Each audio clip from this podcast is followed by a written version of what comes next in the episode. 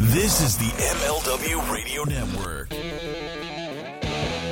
and hatred to mankind,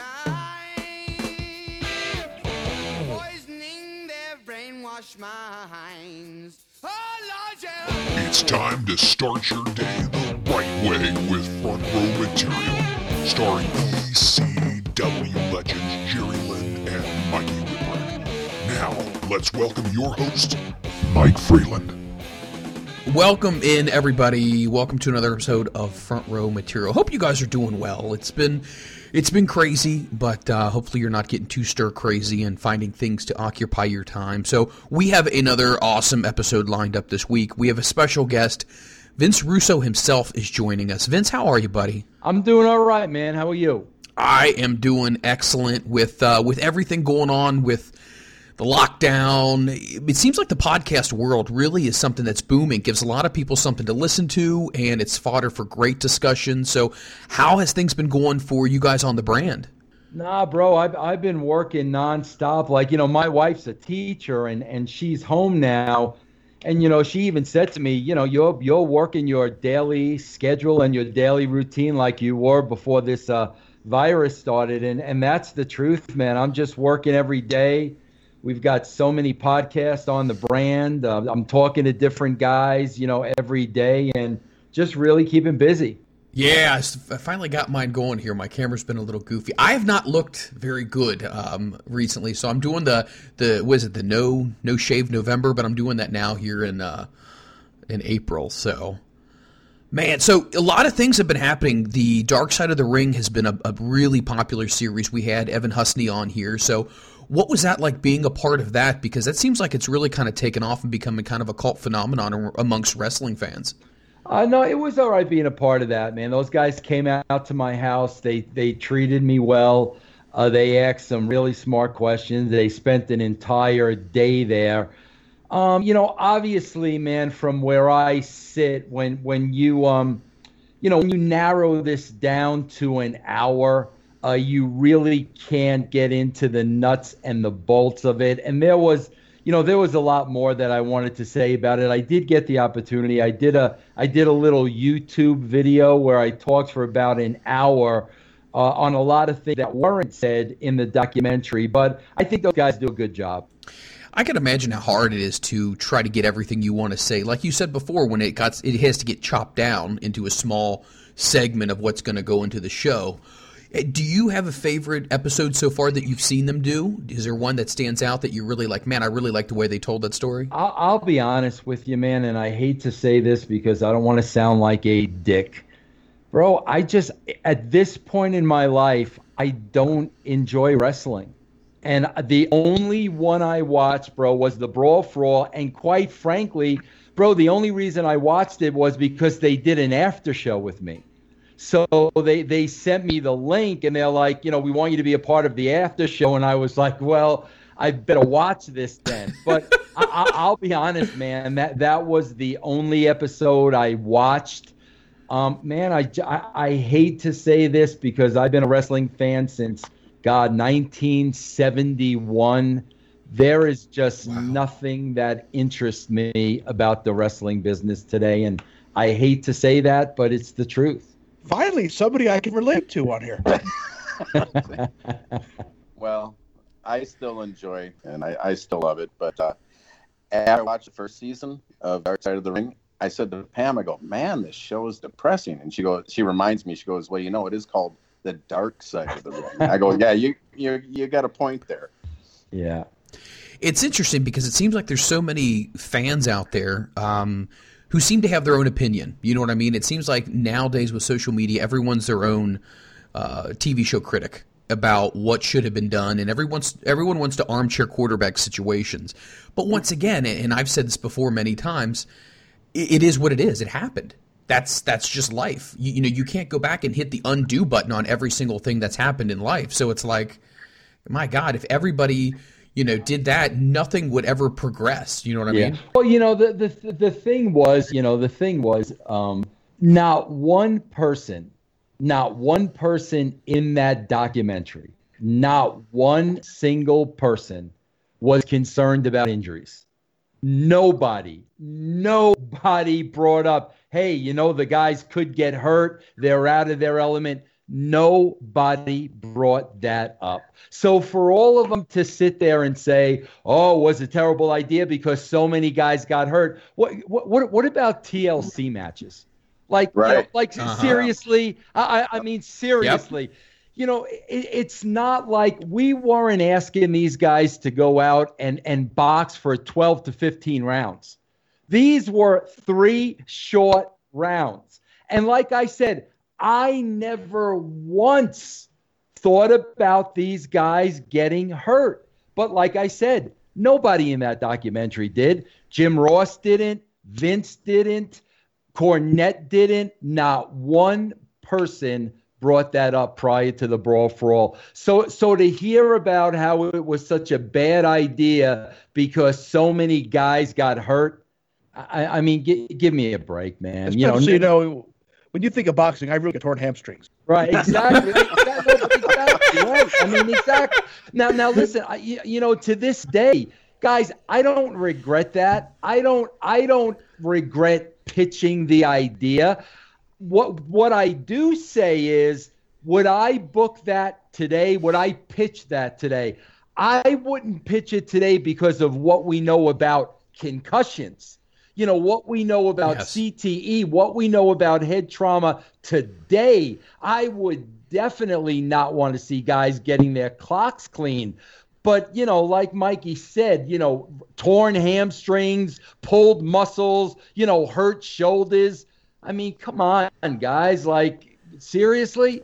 Ultimately, when it comes down to it, Vince made the final call. He could have Exactly. said, "No, we're not doing that." He didn't. I'm not taking any heat off myself. I pitched the idea, but that was my job. My job was to pitch idea after idea after idea after idea at Vince. He sat there at his living room table. Me and Ed Ferrara would pitch, pitch, pitch, pitch, pitch, and Vince would decide what went on his show and what didn't. It's that simple. And, you know, all, those guys cutting promos on me, that's because, quite frankly, they don't have the balls to cut a promo on Vince McMahon. Well, I mean, wouldn't you agree? It's just like any company or any advertisement agency who throws out pitches for products. Not all of them are going to be ones that are, are going to make the final cut, but the boss, your boss, my boss, Jerry's boss, Mikey's boss, they're the ones that have the thumbs up or the thumbs down. So to to get upset with the messenger when the person who ultimately rides a decision, whether it's a yes or a no, it should be on Vince because at the end of the day, it's his company, it's his name on it.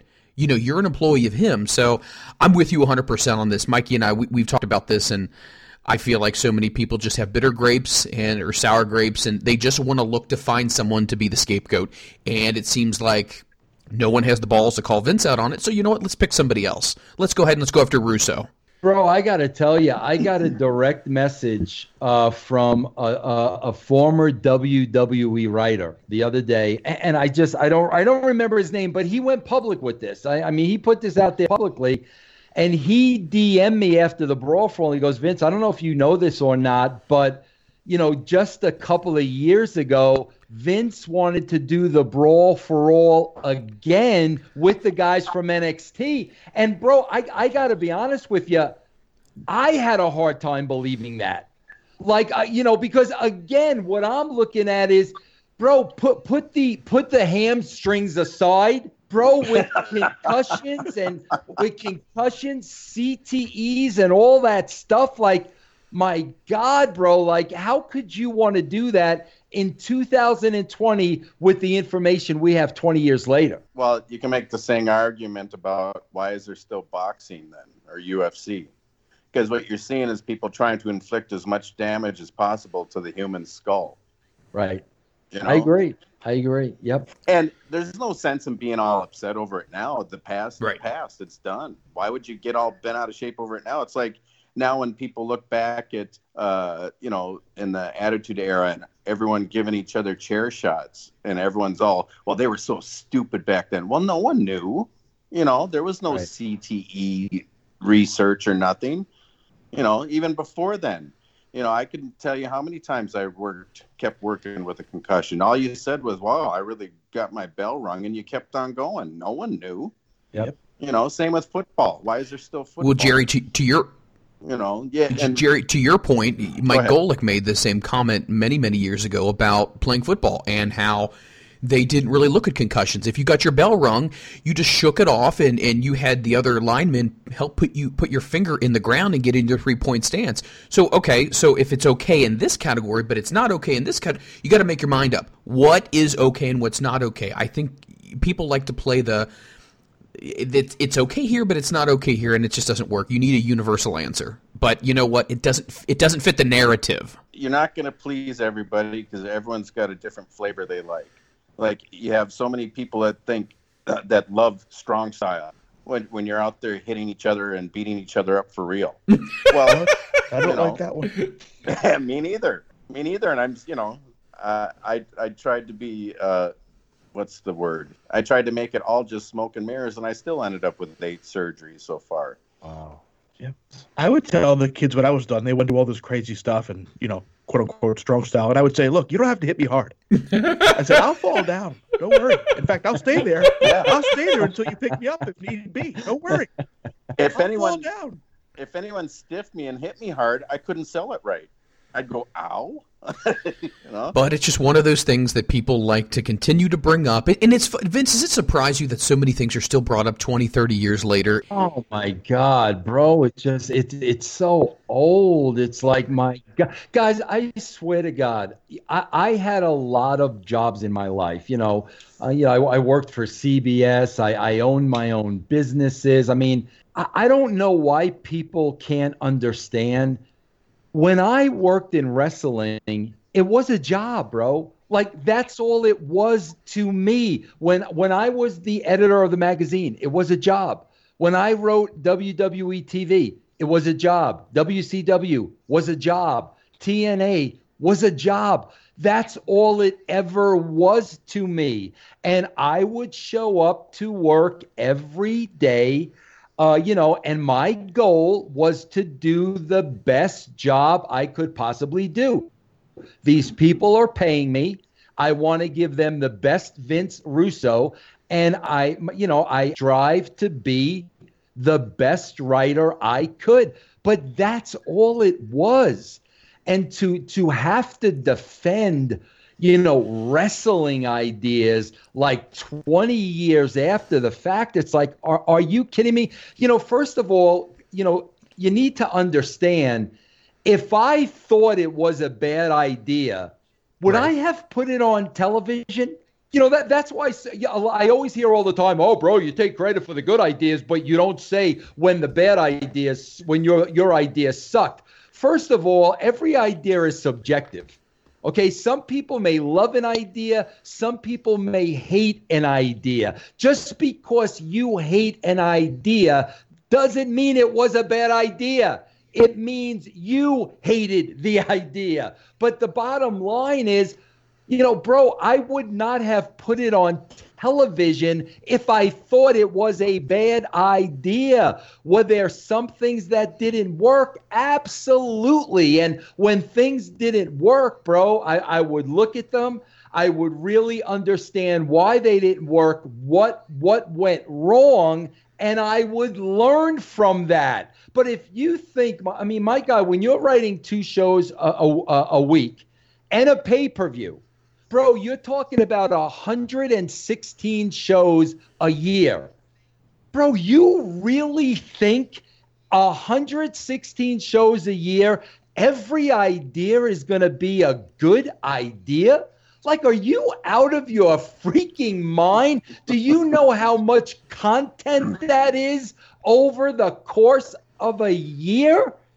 Bro like you you don't imagine until it is your job to fill that blank piece of paper week in and week out bro until you've done that you don't have a clue But you could have clunkers in anything you do, any any job. My, like my job now, I have ideas. I go, well, that didn't work so good. yeah We, next time we should do it different. Even in going over matches, I've had plenty Oh, of matches. I'm going to, oh, this match is going to be awesome. We're going to hit a home run, and it shit the bed. Yeah, You I mean, well- same. Yeah, same with us guys. We, we do podcasting now, all of us here.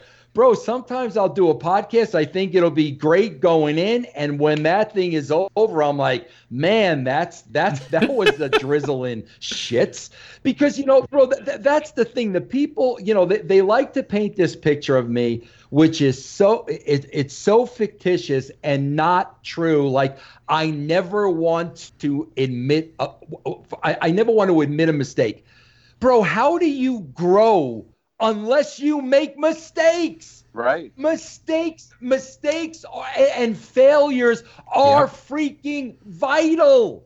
Mm-hmm. That's how we all get better. Like Mikey said, no matter what you're doing, bro, if you never made a mistake and you're batting a thousand all the time, you're never going to get better. Mistakes are vital, bro. That's why I don't have a problem making mistakes and admitting the mistakes. Now, you know, what one thing I'll say, you know, Jerry knows. You know, Jerry and I both worked for Dixie Carter. I will say this, and I love Dixie to death. I, I love her as a human being and a person. But I will say this, bro, when you make the same mistake over and over and over again, I'm not going to feel sorry for you. Right. You're going to make mistakes, bro. You're human. We're all going to make mistakes, but there's a purpose for a mistake, and that's to learn. Yeah. And and and Dixie Carter, like I said, I love her to death. But my God, there were a pattern of the same mistakes over and over and over. And bro, I knew it was it was ultimately going to cost her because you only get so many chances. right. That's the problem with our podcast. We're not learning from our mistakes. A year and a half of the same shit. Hey, we're not canceled yet, so we must be doing something right, right? I don't know. We'll just call Vince. Say, Vince. Yeah. That's one thing. Whenever I do a seminar, the first thing I tell everybody is everything I'm preaching to you, I am 100% guilty of. But that's how I learned. Right. Of course, man. Of course. But let me ask you all this question: Would you all agree that there's some people who, and I know the answer before I ask the question, Dave Meltzer. have, have I'm trying to trigger you're, ter- you're, you're, you're ter- you are terrible. This man is our guest. Um, wouldn't you say that? How many people their ego is so strong that no matter even if they made a mistake, they will vehemently find ways to get around it, to divert it. I'm sure Vince, you've worked with people before that you can look at them and you can walk away after a conversation and say they themselves can't even convince themselves that that was a bad idea, but they literally will die on the hill because Bro, that that was that was Dixie. I, I, bro, I got to tell you, I'm sitting here telling you, I heard Vince McMahon many, many times say I was wrong. I heard Vince say that I was wrong. I made a mistake. Bro, never one time did I ever hear Dixie Carter admit to making a mistake. And like I said, bro, I worked for Dixie for 10 years. And, and when you're seeing these patterns just repeated over and over again, you know this is going to take you down. Like sooner or later, all this is going to catch up with you. And I think that's what happened to Dixie, and that's what happened to TNA over time. Man, you've got to be able to say, yeah, man, I was wrong, but I learned a very valuable lesson from that. What are some of your thoughts as far as the in, the memories that you have, the enjoyable times? Because I know some of this stuff was was not fun, and it's never fun to be the scapegoat and the guy who gets you know always picked out for this didn't work out. Was there any really fun moments that you're like, oh my god, that was that was a lot of fun? Looking back at that, that was really cool. And I got to look at Jerry Lynn. Holy mackerel. Wait a- That's why I wasn't going to put on. I that's just why I got turned on for a second. Oh, wait Oh, a minute. Wow, I that's was going to say, you don't have to sell it like that. Bro, I, I feel like I'm in bed with you now, bro. I don't know if I can continue this. Should I take my shirt off? Jerry should. Do you need a moment alone? Oh my god, bro. Come on, Jerry. Let's let's see a little nipple. Come on. I- Is All right, is there anyone? you Oh lower. stop! Oh my god! I can't even believe he did it. Is anybody noticing the uh, the gold satin pillow that's right next to Jerry? Come on now, Vince. Vince, Jerry's in a new home and he actually has a red room. I'm not sure if you're familiar with the term.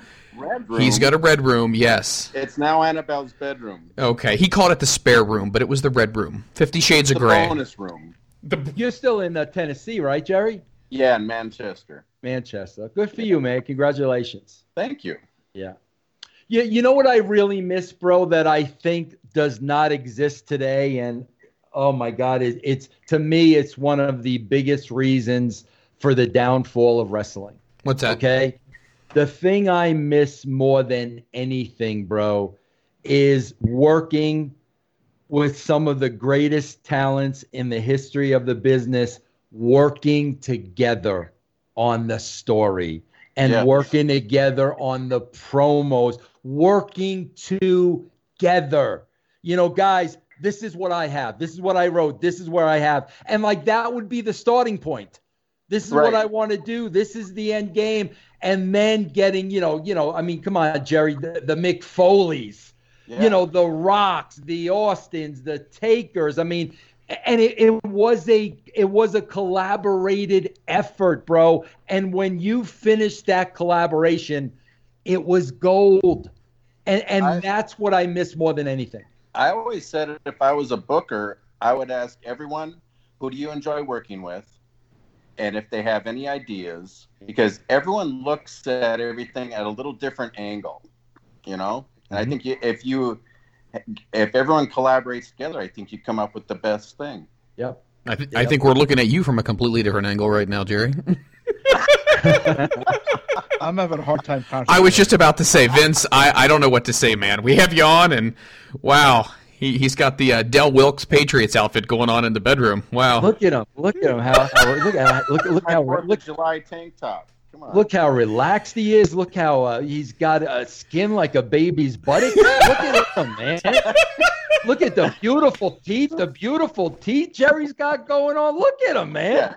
I- I've had, you know, I'm, I'm, I'm lucky I have him after wrestling 24 years. Here you are, man. Eight surgeries. Look at him, man. Yeah. Well, I'm not. I'm not moving around. That's that's the secret. It's all smoke and mirrors. Jerry could have another, what, 20 years left of him if he did uh, those Boneyard matches from WrestleMania, the, the, the movie fight scenes. Have you seen that, uh, Vince? Have you seen the. Uh... You know what? I did not watch Mania because I was not going to spend two days watching that. Uh, everybody told me I had to see Bray and Cena and I had to see Boneyard. Finally, today I watched Bray and Cena, but I've yet to watch the Boneyard match, but I will. I didn't see it either, but I was thinking if I did a boneyard match, that'd be the only kind I could do because then I could have a stunt double. wow. Did you did you ever think that? Well, don't don't skip over it there, Mike. So Vince, what'd you think of the Bray Wyatt? Oh, Bro, I, I, I- I really enjoyed it. I, I really enjoyed And I'll tell you what I enjoyed the most out of it as a writer. Those two guys really had to embrace that idea. Yep. And when I was watching them, they embraced it. Like they they they were 100% in. And man, it is so refreshing to see something outside of the box in in wrestling today, something that's different. So, you know, from a writing perspective and a fan perspective, I really enjoyed it, man. I thought they did a great job. Freeland hated it. I did. I didn't. Hold on. I didn't. Yes, you did. Yes, you did. I Yes, you I did. wanted. Uh, okay. Here, here's my thoughts, Hated Vince. I, I did not hated it. It took me some time to understand what exactly was being done. Maybe I'm slow, maybe I am, I'll admit that. It just took me a little time to actually find out what was the explanation. Does that make sense? You ever watch something like a movie with your wife or your girlfriend, you go, okay, what, what was that all about? And then you talk about it in the car, and then later on the night, you're like, oh, that's what they were trying to get. Yeah. When I watched it, it was this this dichotomy of all different characters and time frames and personalities and whatnot and maybe it was genius maybe it was a clockwork orange genius i don't know but i it just didn't resonate with me once again doesn't mean it's bad i just didn't get it so I was really it. looking, guys, at the acting perspective. Bro, I, I, I got to tell you, Bray Wyatt is wasting his time. Bray Wyatt needs to find a good freaking agent. Bray Wyatt should be in movies, man. You you can make a horror uh, franchise around. Bro, this guy is brilliant. And the problem is in the WWE, they can't write up to him. So what Bray has to keep doing is bringing himself down to the level of the writing because they can't touch him and match him creatively. Bro, he needs to get out of there. This guy is a bona fide movie star, man. Coming from a writing perspective, what do you think is the biggest deficiency with the writing? I mean, if you if you were to sit down with those guys in a room and say, "All right, I want you to tell me what your thoughts are," yada yada. What do you think it is? Uh, Do you think it's lack of experience? Do you think that writing for a soap opera or whatever is just not on the same level as writing for wrestling? Where's this disconnect Well, where they're just not conveying their story well? I'll tell you exactly where it is. I, I think there was a big difference in the Attitude Era, and I'll tell you why.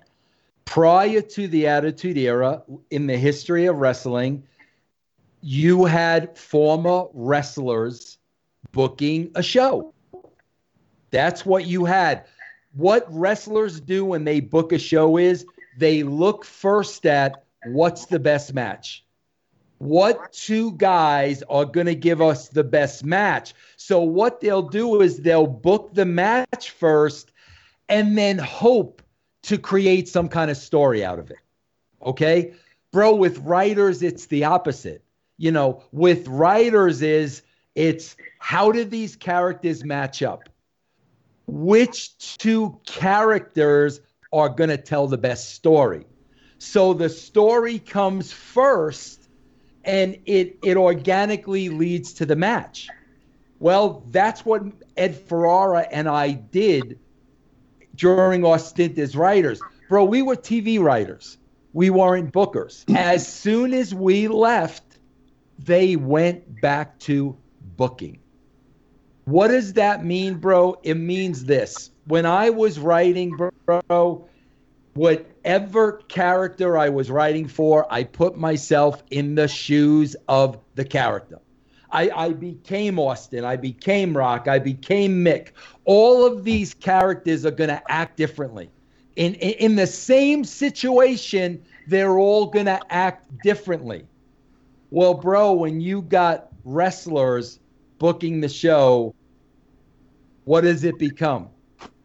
Baby faces and heels. So heels were heels are this way, and baby faces are this way. So when they book a Bray Wyatt, he's a heel. We're gonna book Bray Wyatt the same way we would book Andrade, and that's what they do. Heels get booked as heels. They're not getting booked as individuals. That's the problem, bro, with with wrestlers booking the show opposed to television writers writing for characters and writing storylines. Do you think just like uh, a lot of wrestlers, whoever you brought into the business, you were responsible for them because it was such a protected industry early on, 70s, 80s? We heard many stories like that. Do you think they should have kept it in house like that from from day one? Meaning people who are within it keep them in it, as far as then reaching out to Hollywood itself and bringing other people in. Uh, yeah, you know, you know, again, we, we, we looked at it like as this is a television show. This is our script. What, what, what do we need for this script? Bro, it goes right back to the Brawl for All. Bro, when you're talking about 116 shows and you don't want to regurgitate the same stories you've seen in wrestling a million times over, well, all of a sudden, bro, you throw out a Brawl for All bro, that's brand new programming. That's going to bring in, you know, fans of MMA, fans of boxing. That's going to bring in a whole new audience to professional wrestling. That's why, bro, like, I have no problem involving actors because they're going to bring in a whole new audience. Bro, our goal was to get as many people to watch this show as possible. That was our goal. You, you got two hours on Monday night you need to bring in as many viewers as possible. The more viewers, the more eyeballs, the more money everybody is going to make. It's that simple, man. What would you say was your top five Vince Russo writing moments that you're the most proud of? Bro, I, I, couldn't even think of five, man, because there, there, there were so many stories. My favorite was Rock joining the the corporation because that was laid out months and months before, and it was really intricate. Um, and it was really a smart story, and nobody saw it coming. And I really felt I, I, I don't know if a story will ever be executed as well as that one does. A lot of work was put into that. From a, uh, creative standpoint, I mean, obviously you're enjoying doing the podcasting, right? Would you would you say this is something that you kind of found your groove in? Because obviously you're you're good at it, you enjoy it, it provides stimulating conversation with listeners. Do you do you wish you would have found podcasting earlier on? Yeah, you you know, listen, I I know Jerry well. Okay, I know Jerry personally. I don't know Mikey that well, but guys, like in the business, I had listen. I had a lot. I'm a New Yorker. Okay, New Yorkers have a problem with telling the truth. Okay, when when you when you feel a certain way, you tell someone to their face. That's that's why a lot of people, guys, when you look at guys like Bully Ray, when you look at guys like me, when you look at guys like Taz, that's why a lot of guys from the Northeast are not liked. Okay, we tell the truth. That that's how we were raised, bro. In the wrestling business, you've got carnies, you've got con men, you've got politicians, you've got liars, you you've got egomaniacs. There there's so much politicking going on behind the scenes, and telling the truth does not work. And I, I could not exist with those people. I, I just I could not exist with them. It is not me. I'm not interested in power and money and title and position. I was interested in writing the best wrestling show that I could. That's all I cared about. I didn't care about the, the corner office and what my title was. I didn't give a shit. So, what I love about podcasting, you know, bro, is the freedom to say whatever I want to say. Bro, you want to black me from the uh, from the wrestling business? You can't blackball me quick enough because I'm not one of you. That's that's not what I'm about, man. So it, it, it it's the freedom to say what you really think and really feel. You can't do that in wrestling, bro, because everybody's working and everybody's jockeying and uh, I, I just, as a New Yorker, bro, I, that just wasn't for me, man. Mikey, um, you guys obviously did a lot of stuff with NYWC, and have you ever got a chance to work with any guys from NYWC, Vince? I don't think so, but I don't, I don't know, but I don't believe so. Okay. The only one that my trainees he would have worked with, he would have worked with Jay Lethal and Yeah, Red. with- And Red, maybe. I don't know if Red was still there. Yeah, I worked with Red. Yes, I did. I worked with both those guys. Yes.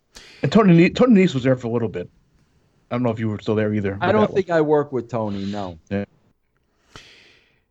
So obviously, we've heard over the years just different weird moments, Vince quirks. You have any, any funny stories about what it was like trying to work with him? Just, just a moment where you're like, "Oh my god, Vince. yeah." Oh God, bro, he's such a weird dude. Like, like Everything I hear, it seems very. You almost shake your head like, "No, somebody's making that up. That that's not Bro, real." But bro, the whole the whole thing with me was, and that's why like everything that I'm seeing now with the virus, like, is so I know this stuff so firsthand because, bro, I'll never forget, man. Bro, when you worked for Vince, you you ne- you bro, you never called in sick. Like you, you didn't even the thought didn't even cross your mind. And I remember, bro, we were on the road and I was the sickest I ever was in my life. Uh, Bro, I'm not kidding you. I should have been in a hospital. I probably had pneumonia. wow. But, bro, you don't even think about missing a TV. And I'll never forget, bro, it was the Saturday night before a pay per view. Vince is at the head of the table. Bro, I am immediately to his left. When I'm telling you, I have an overcoat on, my teeth are shattering back like like that, bro. I'm sweating. I literally have tissues stuffed up my nose because my nose won't stop running. Bro, my my fever was no doubt probably 100 101. Okay? And I'm I'm I'm I'm trying to do this meeting. We got a pay-per-view the next day. And I'll never forget, bro. He turns to me, and this is like an hour in. And he looks at me and he says to me, What's what's wrong with you? With with this disgusted look. and bro, I looked at him Wow. doubly disgusted. And I looked at him and I like squinted my eyes and and and this is where the New Yorker in me came out. And I just said to him, I said, Vince, I'm sick. And bro, without missing a beat, dead as a heart attack, he looked at me and he said, There is no sick. Wow. So when I see this shit with Corona, Wow. and you know, bro, these poor men and women having to go to an empty arena, having to get on airplanes, stay in hotel rooms, rent cars, I know because in Vince's mind, this is not a real thing. There, there is no sick with Vince. And bro, I'm telling you right now, those men and women that have the balls to tell Vince, bro, I'm not coming. Like, I'm not going. I got a family I need to take care of. I'm worried about my family. I'm not getting on a plane.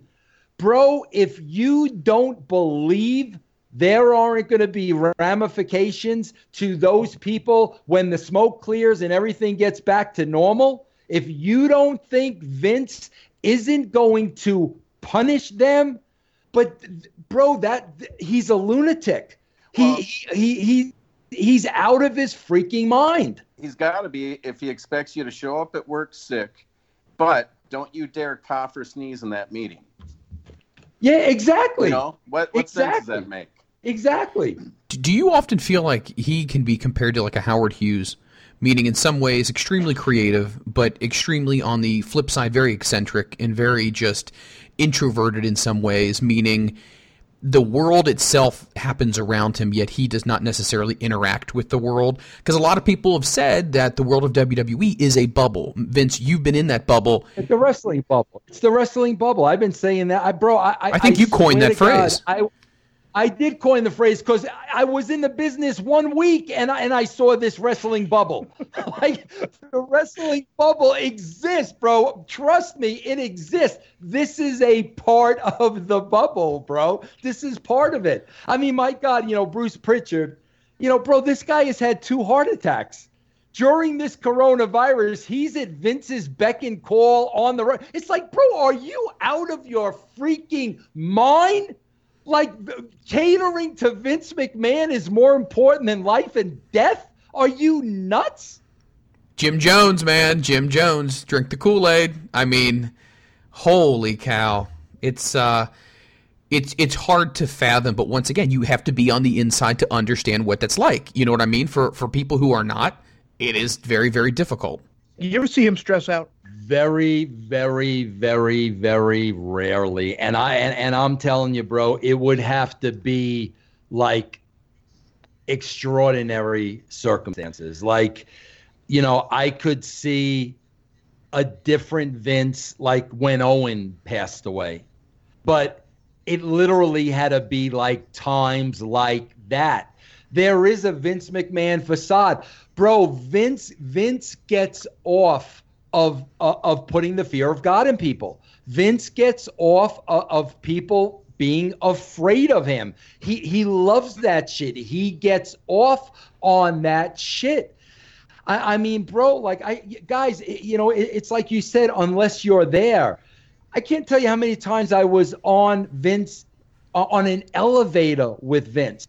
And bro, employees would step into that elevator and turn white, Yeah. just scared to death to ride an elevator with. And he loved that. He loved the facade of just being this powerful, whatever he thought he, he he was. But man, bro, the the the, the ego was just you, you you have to be around it to really believe it. I I was, always I was recording for the for the network at one point, and you know they come in, they air they airbrush your face and all that shit.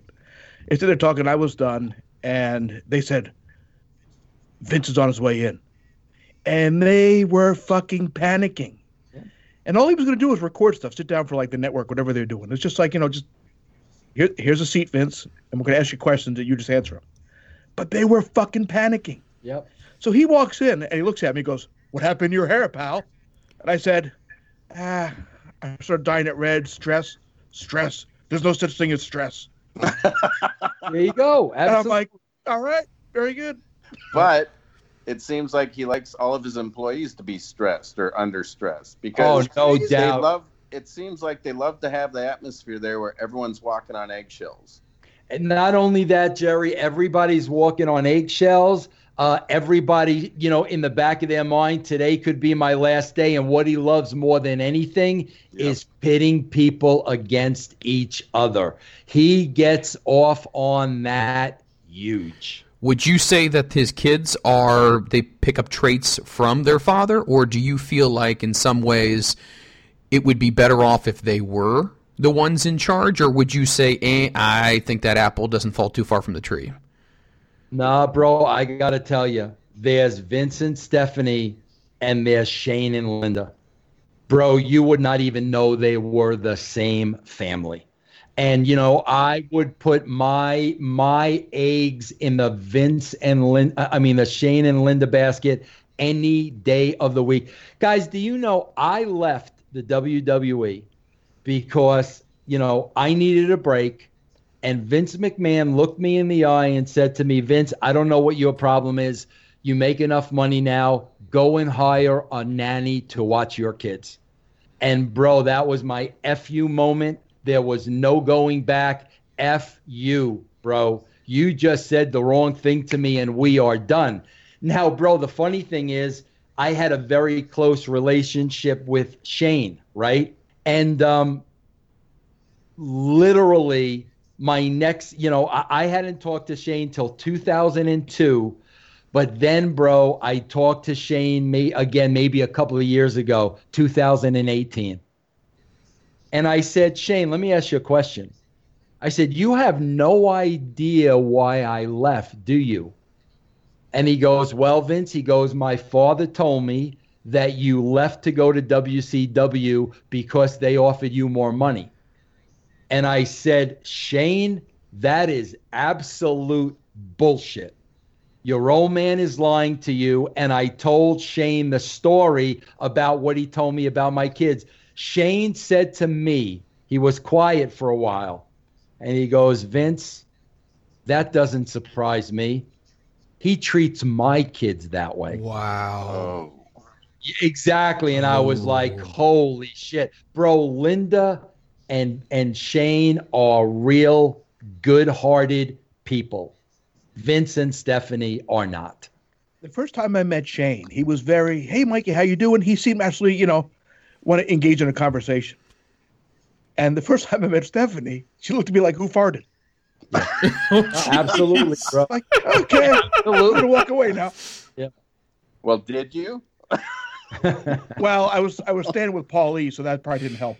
Oh you, you mentioned before, Vince, how you're very outspoken and you you do want to share your experiences, and you know you like the podcasting format because it gives you a platform to talk about this.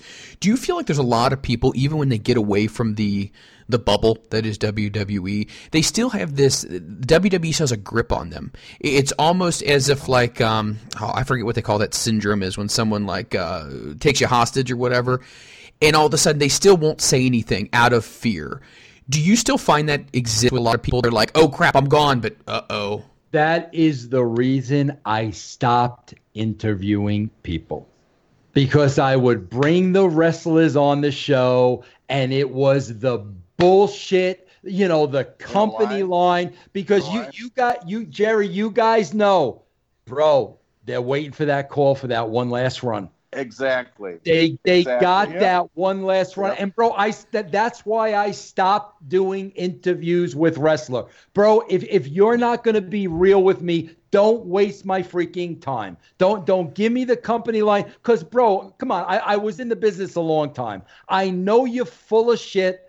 I, I know you don't want to say anything because you know that that last call is coming, bro. The, it, it's a brainwashing. It, it literally i- is a level of brainwashing. It really is. Yeah. Wow. So now that we've got you all worked up about about Vince and everything, let me let's let's kind of switch back here to the life of Vince Russo. Dave Meltzer. You are terrible. Dave Meltzer. Grow some hair, Well, can I tell you something? Can we talk? Let's talk about Dave Meltzer for a second, Barnett. Uh, I'm sorry, Vince. bro. No, you no no no. I'm just guys, joking. guys. Th- th- somebody said to me, Vince, Meltzer actually put you over in, in his in, in his brawl to all, brawl for all show, and he said that the heat shouldn't go to Vince Russo, it should go to Vince McMahon, and and they sent me the podcast. Okay, Well, there shouldn't So- even be any heat anymore. It's it's way in the past. Right. But but here's what happened, Jerry. So I'm listening to the podcast, and bro, Dave Meltzer is just talking about the brawl for all with information from his sources that is just not true. It's not true, bro. There were three guys who were creative at the time me, Ed Ferrara, and Vince McMahon, period. So Meltzer's talking about his sources, and the sources said this, and it was all not true. Not so, in wrestling. yeah. So guys, I I send Meltzer two personal emails and I said, "Dave, what you said on your show is not true. I would like to come on your show and set the record straight. I will be cordial. I will be respectful, but the other side needs to mm-hmm. be heard." To two separate email addresses. Then I went online public with it because I know how these guys work. Three months from now, it'll be, well, Vince never sent me an email. I, I know how these guys work. So I publicly said, Dave, I sent you two emails. The information you have is wrong. I want to come on your show and discuss it.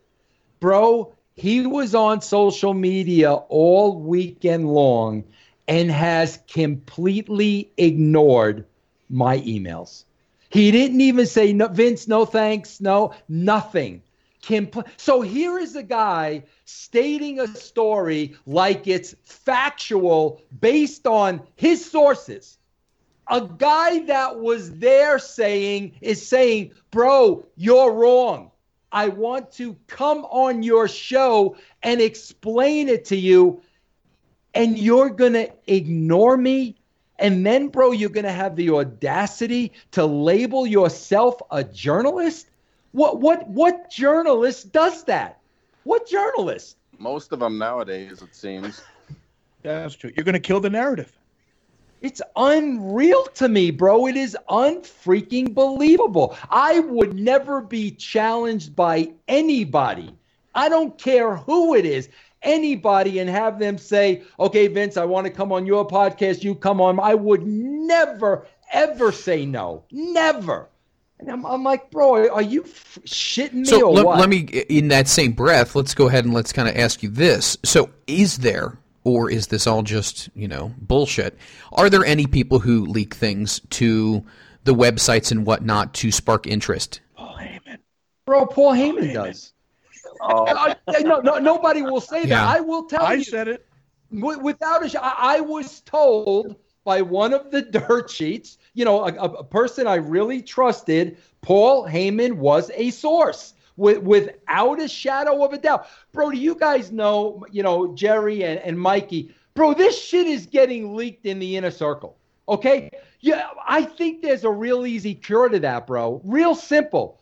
Bro, when these guys walk into a television taping, you know, the Heymans, the Pritchards, the Michael Hayeses, all these people, bro, real simple. Have a lie detector test set up. Bring them in one by freaking one. Bring them in. I can't believe Vince doesn't do that. You, cracked me up- bro, you will put an end to who the Stooges are real quick, bro. Yeah, at Yeah, TNA, everybody. the office kept blaming the boys for leaking stuff. Well, the only time they kept a secret was when they brought in Kurt Angle. And it was kept a secret because they made anyone in the office sign confidentiality agreements and made them sign it. And that's the only time a secret was kept. That that's the only time something didn't get leaked out. And I thought, yeah, so it isn't the boys that are leaking all the info; it's your own office. But but that brings up a good point though. So if if Paul is the guy doing it, I'm sure everyone and their brother knows it is Paul. Why do you think there is no repercussions to someone like Paul doing what he does? Bro, I'll be honest with you. What makes Paul the golden goose? Well, what can make him the golden goose, bro, is does he have something on Vince? Does he have something on the McMahon family? Who who who, who knows? Who knows, bro? Paul's been around long enough; he probably knows where some bodies are buried. Yeah, I mean, who knows? And bro, I want you guys to know on the uh, the uh, dark side of wrestling, the two producers. You, you, you know you know what I told them when they came to my house and they interviewed me. You know what I said to them? What's that? I said, I said, guys, do yourself a favor. If there's a season three, eh, whoever you have as a as a guest on your show, have every one of those guys agree to get hooked up to a lie detector test. I said because guys, you're getting lied to. You're you're you're dealing with a freaking world of car- carny barkers and bullshitters and workers. I said the first thing you should say is, okay, bro, we're gonna pay you X amount of dollars to do the show, but when you give when you give your side, you're going to be hooked up to a lie detector test. Real, real simple, bro. I, I, I'll be the first one to do it, bro. Hook me up first. I'm begging you. Because, bro, you know how many people would refuse to do that show? A ton. Nobody, nobody would do that. Nobody would do that show, bro. Nobody, nobody would do that show because it's all their narrative, it's all their spin, it's all their agenda. That's like I always said when WWE comes out with their DVD specials on the old territories and stuff. Yep. The only people they're interviewing are people who are currently under contract. So you're getting Vince rewriting his history of that territory. You're not getting the whole true story. Yep. Yep. I was talking to somebody earlier, and in the topic of, of Vince McMahon came up, and, and, and not really necessarily with wrestling, but what Vince you were talking about the personality, the way people interact with him, the stories that have come out, very David Miscavige like. And I was thinking about that, and it seems to be there's a lot of, as far as personality traits, there's a lot of things that are very similar between these two guys. You know what it is, bro? He he he he is th- this is the under this is really the underlining events, and this is why I don't know why anybody would want to work for him. I I I just especially now with, with a lot of you know a lot of the men and women are going to work and they really don't want to be and I'm like how, how could you know how, how could you just not tell this guy to f off you, you know what I'm saying but guys, here's the bottom line. The talent is cattle to him. Bro, they're cattle. The only time he is your buddy, he is your friend, is when you're making him money. Guys, I saw single handedly 1944, 1994, 1995, I was there. This is when the company was at an all time low. Okay, bro, they were in the red. They were in trouble. Okay. Shawn Michaels was carrying that company on, on his back. Okay. All of a sudden, Austin started getting hot. Right before my very eyes, I saw Vince McMahon kick Shawn Michaels to the curb like the unwanted stepchild. And that's why Shawn had so much animosity towards Vince. And that's what I try to tell these young people on the roster. You guys are killing yourself with th- this trapeze act, this mm-hmm. this acrobatic act, this circus soleil. You guys aren't going to be able to walk when you're 30 years old. You're not going to be able to get out of bed. You think Vince McMahon is going to give a shit? As soon as Vince McMahon is done with you, bro, whether you get hurt, whether you blow out a knee, whether you hurt your neck, whatever the case may be, as soon as he is done with you, he is on to the next guy. He doesn't care about human beings, bro. He doesn't. He doesn't care about you. If you're making money, he cares. The minute you're not, he's done with you. Yeah, it's like we're a bunch of toys. When one toy is broke, bring on the new toy. Well, didn't Bret Hart once make a comment that uh, just like what you said before, you know, you're cattle, and when he's done with you, he takes you out back, he shoots you in the head, and he brings another steer in. It's just it's just an assembly line of, of human bodies to profit his company. And at the end of the day, like you said, if you're making him money, you're great. If you're not, guess what? Next up. Yeah, and and that that's why with me, bro, he he he gave that when he said that to me it was a clear cut decision. Are you choosing Vince's company over your family? And the answer was hell no. Right. Just like now with people with the coronavirus. Ho- ho- Hold on, time out. You're choosing Vince McMahon's company over your health? Like, really, bro? Like, you think Vince McMahon cares that much about you that you're literally willing to to get this virus for Vince McMahon's company? Really? I mean, bro, you gotta be the stupidest person on the face of this planet. two extra scoops of sugar in that Kool-Aid. I'm telling you. So when it came to your family and everything like that, what was discussions? A lot of times we don't we don't talk about this, but Mikey and I talk about it. Jerry and I talk about it on the show. Your wife, you know, the the, the, the silent person who you know is behind the wrestling personalities. Wh- What are their sentiments? What is her sentiment about all this? Because seeing what it does to you, obviously, knowing that you care about your family, yet it's a job. You're right. You got to put money in the bank account. What, what's her take on this? Because I feel like sometimes the wives don't get heard as far as what their sentiments are. Bro, I kept my family so guarded from the wrestling business. My wife had no idea what was going on, bro. Not not a clue, nothing. I would I would tell her nothing, bro. I, I I did not want my family to be exposed to that. I did not want my family to be exposed to those types of people. Um, and, and I I really kept my family shielded from that. Smart man. Smart man. I asked the question to Mikey and Jerry. They both have young children, and I said, "Hey, if your children watched WW programming, and they said I want to be, let's say Mikey's uh, children want to be wrestlers, or Jerry's daughter wanted to be the next Charlotte Flair, whatever, what would your thoughts be?"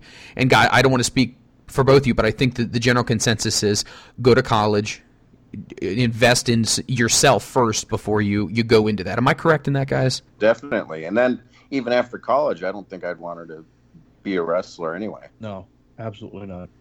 People ask me that all the time. Vince, can you tell me how to get? And and I tell them all the time, guys. I don't want to be a dick. I can't tell you with a clear conscience.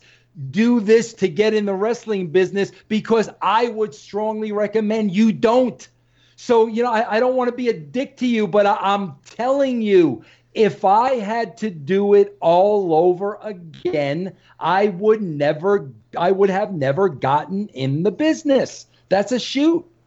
Wow. I would have. I'd, I'd do it again. But I, I tell, like, I don't think I would tell my daughter, don't be a wrestler. But, you know, if she wanted to be like an interviewer or something, but she's seen, uh, both my daughters have seen how it's destroyed my body. Mm-hmm. and that's and that's I think one of the reasons. Well, my first daughter, I miss seeing her grow up half her life, and the second one, she's seen me. You know, I've come home and she'd want to play, and I couldn't. I'd be so banged up, and so neither one of them like wrestling. I think just because of what it, you know, it, it's anyone who's got a job where you're on the road full time. It just does not mix with a normal family life. It doesn't. I want to throw this comment out to you, Vince. So it was Ryback who went ahead and made the comment. I believe it was this past weekend, and it was such a powerful statement. And I don't know, remember what it was verbatim, but it was just basically, "Hey guys, wake up!" You know, basically what you're saying right now. Wake up, and it's going to take people to put their foot down to say, "No, I am not coming down here." You know, I'm not going to jeopardize myself. Do you think that a lot of people who are in wrestling would look at him and say, "Oh, that's easy for you to say. You've made your money. You're on the outside, but I still have to work." Or do you think at some point in time there are strong enough personalities that'll say, "You know what? Let's band together. If we all take a stand." Do you think that will ever happen in that in his it's kingdom? a- No. It's, No. it's yeah, it's a mind control. It's a mind control, bro. They convince you that you're nothing without them. They convince you you're worthless. They convince you nobody would ever hire you. You're never going to make this kind of money again. Bro, it's a mind F and and and it's it's mind control bro you know how many times i said guys wrestlemania wrestlemania what would happen if five o'clock at wrestlemania 12 o'clock the day of wrestlemania all of the every talent on the roster walked into vince's office and said you know what vince there isn't going to be a show tonight unless we unionize and we get A, B, C, and D. But bro honestly, it's that simple.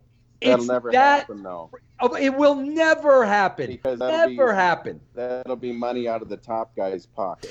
But Yeah, Yep. never happen. But but wait a minute, hold on, you guys. Let's think about this for a second. That's not the only place in the world to work. As we've seen, there's a lot of other places to work, a lot of great places to work, and you can now with social media, the advent, you can sell your own merchandise. You can have a larger cut of whatever you choose to sell, whether it's pro wrestling tees or your own website for that matter. So. And, and some people have even said they've made more money than working for WWE because sometimes they're on a per night basis. So, do you think anybody will will start to say, you know what, I'd rather go ahead and take a walk and do things on my own versus working for them? Well, the revival just did it. And I give them a ton of credit, but do you, Vince, do you think more people will ever get to that point, or do you think, unfortunately, you were flapping our gums because it's they're they're spellbound? Listen, Mikey and Jerry, please forgive me for this. Okay? Bro, I've said this over and over and over and over again. When I was in the business, bro, and I was working with the top guys, bro, it was all about money. Okay, you want me to put over who? Okay, how much? It was all money and business, bro. That's what it was about money and business. Bro, the majority of the talent today, the marks are in the ring, bro. They want to wrestle. They want to be wrestlers. And they if they have a spot, they don't want to jeopardize the spot. Jerry, here's a perfect example. Guys, I will never forget this. And it was 2002, 18 years ago. And I really think the movement that we have, what you're seeing today, guys, I think a lot of this started with the X Division. And, and, and we could get into that if you want to. But I, I saw the writing on the wall 15 years ago. I, I saw the wrestler, the mentality change right before my very eyes. I saw it.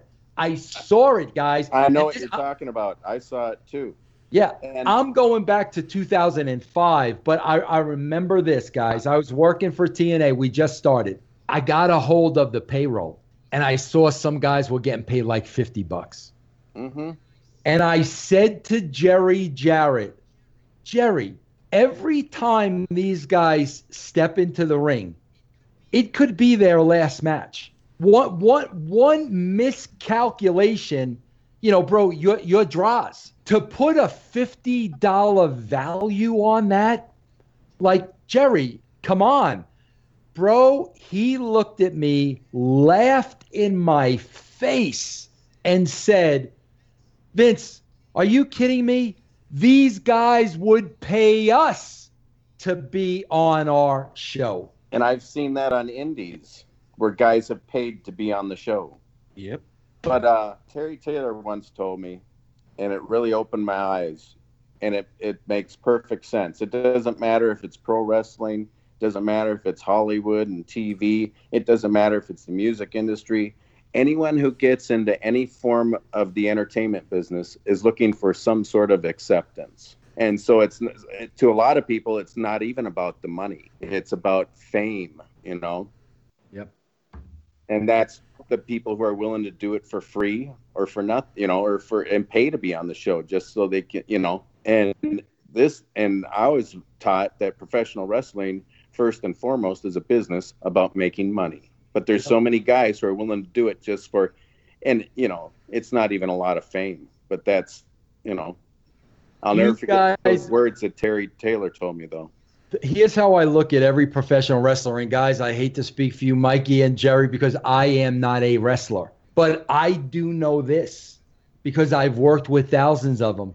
Bro, as a wrestler, you've got a shelf life. Yeah. hmm There's only so many years that you can perform. Mhm. So, bro, the key is, you know, you've got a family to take care of. You've got car payments. You've got a mortgage. Bro, there is no 401k. You've got life insurance. You've got health, health insurance. The key is real simple. You want to prolong that career as long as you can so you can make as much money as you can in that time frame. Yep. That's what you want to do, bro, because it's not going to go on forever. And guys, Mikey, Jerry, do you see the crazy shit these lunatics are doing in front of no people? Mm-hmm. Yeah, and I thought I did some crazy stuff. What I did was nothing compared to what they're doing now. In front of Jerry, in in front of no people. Yeah. What what are you thinking? What are you thinking? What was the gentleman who? No people, no TV, no money, no nothing. What's the gentleman who? Um, young guy, probably in his twenties. He's a part of a tag team. Almost broke his back on Raw, uh, and, and he. One of the street one of the street. Oh my profits. God, Yeah, that's what I'm that was yeah. horrible. I watched that and I cringed, and I'm like, oh my God. I wonder if this this poor young dude is probably thinking, I got to do everything I can to solidify who I am, and like you said, Vince, it, it one false move and your draws. That's it. That's why I wished I would have came up with Mr. Socko. I'd still be working. Yep. Exactly.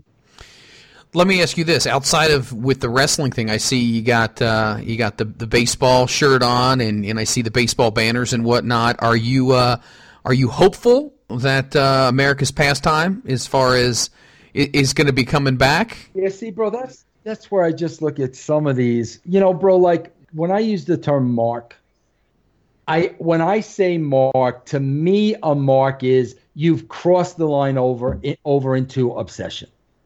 Okay, bro, when you become obsessed with something, I don't care what it is, that's not healthy. Okay, and I think a, there are a lot of people out there that are obsessed with, with with this style or type of wrestling. Bro, nobody's a bigger baseball fan than me. Okay, bro, I shed tears when it was supposed to be opening day. That's how sad I was. Bro, do I want the players on the field until I know they are 1 million percent going to be safe? Absolutely not. If there is not a baseball season, there isn't a baseball season. I would not want to see one baseball player competing if if it if, if there was a 10%, a 5% chance of it not being a safe situation. So, do you think that uh, I, what is the deadline? Oh, at April 29th or 30th, and then May 1st is supposed to be. I don't want to say business as usual, but things are supposed to get back to normal. Are, are we going to see that, or do you think, unfortunately, we may see at best an abbreviated sports season for sports fans, or do you think this is they're just going to shut it down at some point? I, I, I don't think they're going to shut it down, bro. There, there's a lot of, I mean, Major League Baseball is meeting every single day trying to figure this thing out. Um, and there's a lot of stuff on the table. I I, I believe there'll be an abbreviated season. I, I mean, I'm hoping that, but they're throwing a lot of things out there that might work. How many games are in a regular season anyway? 162. Jeez, that is a lot of games. Yeah. Yeah, I see your bobblehead collection back there. I mean, you have yourself one hell of a man. I got the frame picture behind you. Shoot, you got uh, you got the little Yeah, lap got- of luxury back there, man. Yeah, yeah, I do. I the the one thing that really ripped my heart out, and, and like I said, bro, th th I- I'm going back in the late 2000s. Like, so, guys, I'm going back. You know, man, I'm going back 12, 13, 14 years ago. Bro, I know when I first got in the business, um, and when I worked for the WWE, bro, there was always that level of respect.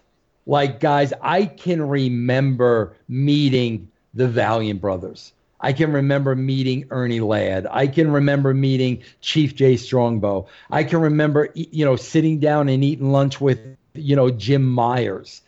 And there was always a level of respect for everybody in the back. Bro, even if you had beefs with people, even if there was some people you didn't like, there was always that respect. But like I said, man, come 2007, 2008, I saw that that respect was no more. It started even before then, and the problem was you had people who had no business training people opening up wrestling camps all over the place, and so no one was being broken the business right anymore. And so you had so many guys walking around thinking of the greatest thing since sliced bread, and had nothing more to learn. Well, Vi- Vince, let me ask you this question. Then, then isn't it management? I mean, shouldn't they be cracking the whip on some of these guys for not being? I mean, because if they're if they're employees, they should be showing a little bit more professionalism. I mean, is there any level of Hey guys, FYI, you know, we're all a company here, XYZ, or is that am I living in a fairy tale Well, world? It don't it don't work like that. Yeah, I was gonna say it's Bro, I'm gonna tell you, I I got pushed to the point because so, so like I could understand it. I got pushed to the point where, like you know, when, when you know, bro, I, I left in in 2012, so that was seven years ago. I was 52. I got to the point like, bro, you're 22. I'm 52. I'm not gonna stand here and argue with you. Go do whatever the f you want to do, bro. Go. You- You're never to get over. You're never to make money. Go do what you want to do. I was not going to stand there and argue with kids who never did anything in the wrestling business. And, bro, I'm sure there's a lot of that today. When I came up in the business, there were people that took me under their wing. Vince McMahon had me do every single thing before I got to writing TV. Jack Lanza was my mentor. There were people that taught me, and I sat on their every word. And here today, you have guys that want to pass along that same knowledge, but they seem like they don't want it. I want it. Well, Jerry, you don't. But the problem, the problem is, Jerry, you don't need it. That's Yes, the I problem. do. I'm I'm still learning. I'm always learning. That's why I'm always picking other guys' minds, like Dean and Arn and Billy Gunn. I'm always listening to everybody I can. I, you, to me, you never stop learning. Yep, I agree, man. I agree with that. You are a very passionate man, and uh, you you've carved out, created a legacy for yourself as far as wrestling. I mean, you know, eh, let me ask you this: a phone call rings, the phone rings, right? It's Vin, it's Vin, hold on, hold on, Vince McMahon. Hold on, Go ahead. Go ahead. Vince That was Russo. I want to induct you into the Hall of Fame. No. How does that conversation go? Uh, thank you, Vince. I appreciate that very much, but I'm not interested. Thanks. Okay.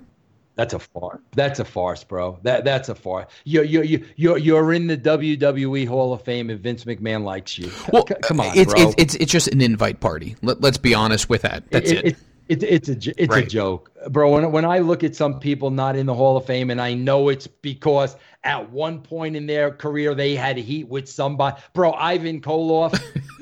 Like ser- seriously, bro. Yeah, really. Like you, you, you're, you're King Kong Bundy, bro. You're, you're Yeah. gonna stand there and give me reason, bro. How, how is Steve Lombardi not in the Hall of Fame?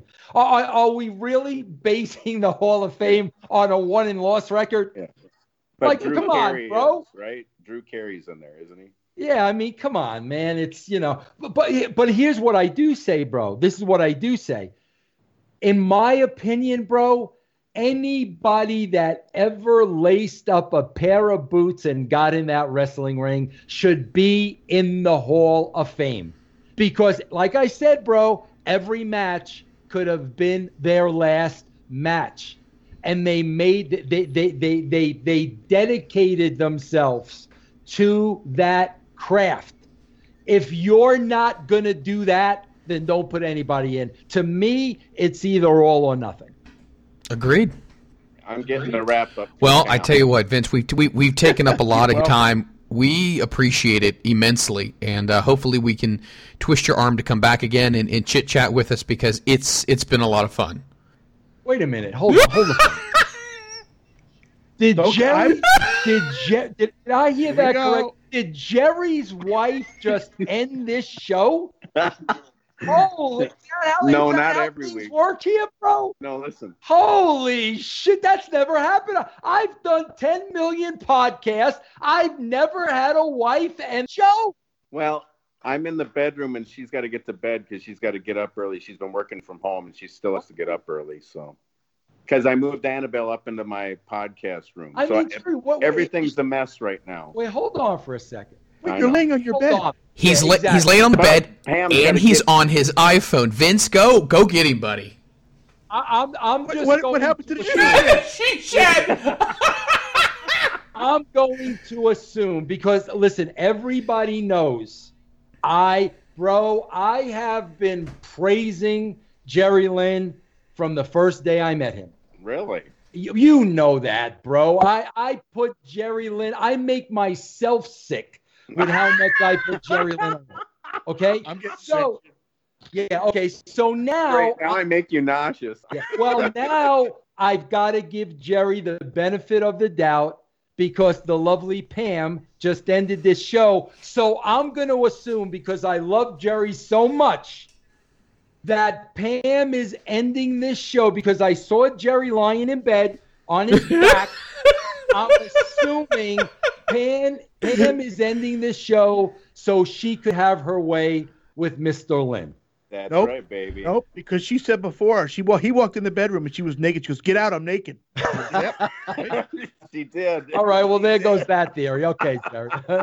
Sorry, I tried, man. I tried. You, you listen to this show long enough, right. you you'll never hear it all. But on a serious note, Vince, thank you again. I really appreciate that. You and I got a chance to, to chat back and forth, and you came on today and, and cut out some time. Tell a little bit about people where they can find you, everything about that's going on with you. Yeah, guys, real simple. I mean, I got so many guys on, you know, the brand. I mean, from Stevie Ray of Harlem Heat, Stevie Richards, you know, Shane Douglas, you know, Big Vito, uh, Disco Inferno. I mean, Taylor Hendricks. There's so many people on the brand. Uh, we do uh, russosbrand.com. You get some podcasts. There's a whole other menu on patreon.com forward slash Russo TWC. That's where the majority of the podcasts are, guys. Check them out. I'm glad you had me on the show, man. I love you guys. I love what you do. Any anytime, man. I, I'd love to come back. Thanks, we man. appreciate it too. And by the way, real quick, I have tremendous respect for your wife. Um, I'm been a preschool teacher. I'm getting my uh, master's degree in teaching physics for high school. My wife is a first grade teacher as well. So, to a fellow comrade in the education field, my heart goes out to her because I tell you what, those are the true heroes in life, and uh, they have a big impact on people as far as being able to put them in the right direction and. Uh, just nothing but respect for teachers. So just wanted to shout out and please let her know.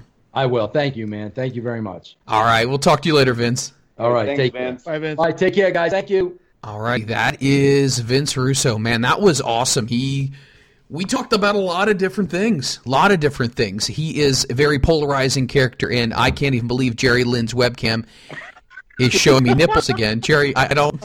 Oh, there's Mike. Oh, here's Mikey. Here's poor Mikey. Poor Mi- So Mikey, This is your buddy. This is your buddy right here. No, no, those aren't No gone. fucking here. The cookies are still. can't leave the house. There's no fucking shit here. Look, look, Oh my god! look at. Wow, wow. so how much is it a box? I was gonna say, is what's going on? Oh my god! So, is there a discount on the boxes? Are we still talking retail value for them, or what are we talking here? Chinese virus have lowered the price of the cookies. Inflation. May first, come and get them. Dollar fifty a box. He's got the hand gestures too. That's oh awesome. Uh, we didn't get a chance to talk about this a whole lot after the last episode, but that lobster story, I've literally been telling people that. Red Lobster. it's banned. It's, it's it's banned. I got it banned. That was sensational. I could have never in my wildest dreams. But once again, you never know what people are interested in. I mean, Red I Lobster. was, ta- I was talking. I was talking to Jerry before, and he goes, "Put me on speaker." I said, "Okay." and he goes, "Red Lobster." and Angel just she she just shakes her head and goes, "Oh my god." that in in in China. Oh. that that's China. gold. They're made in China. China. China.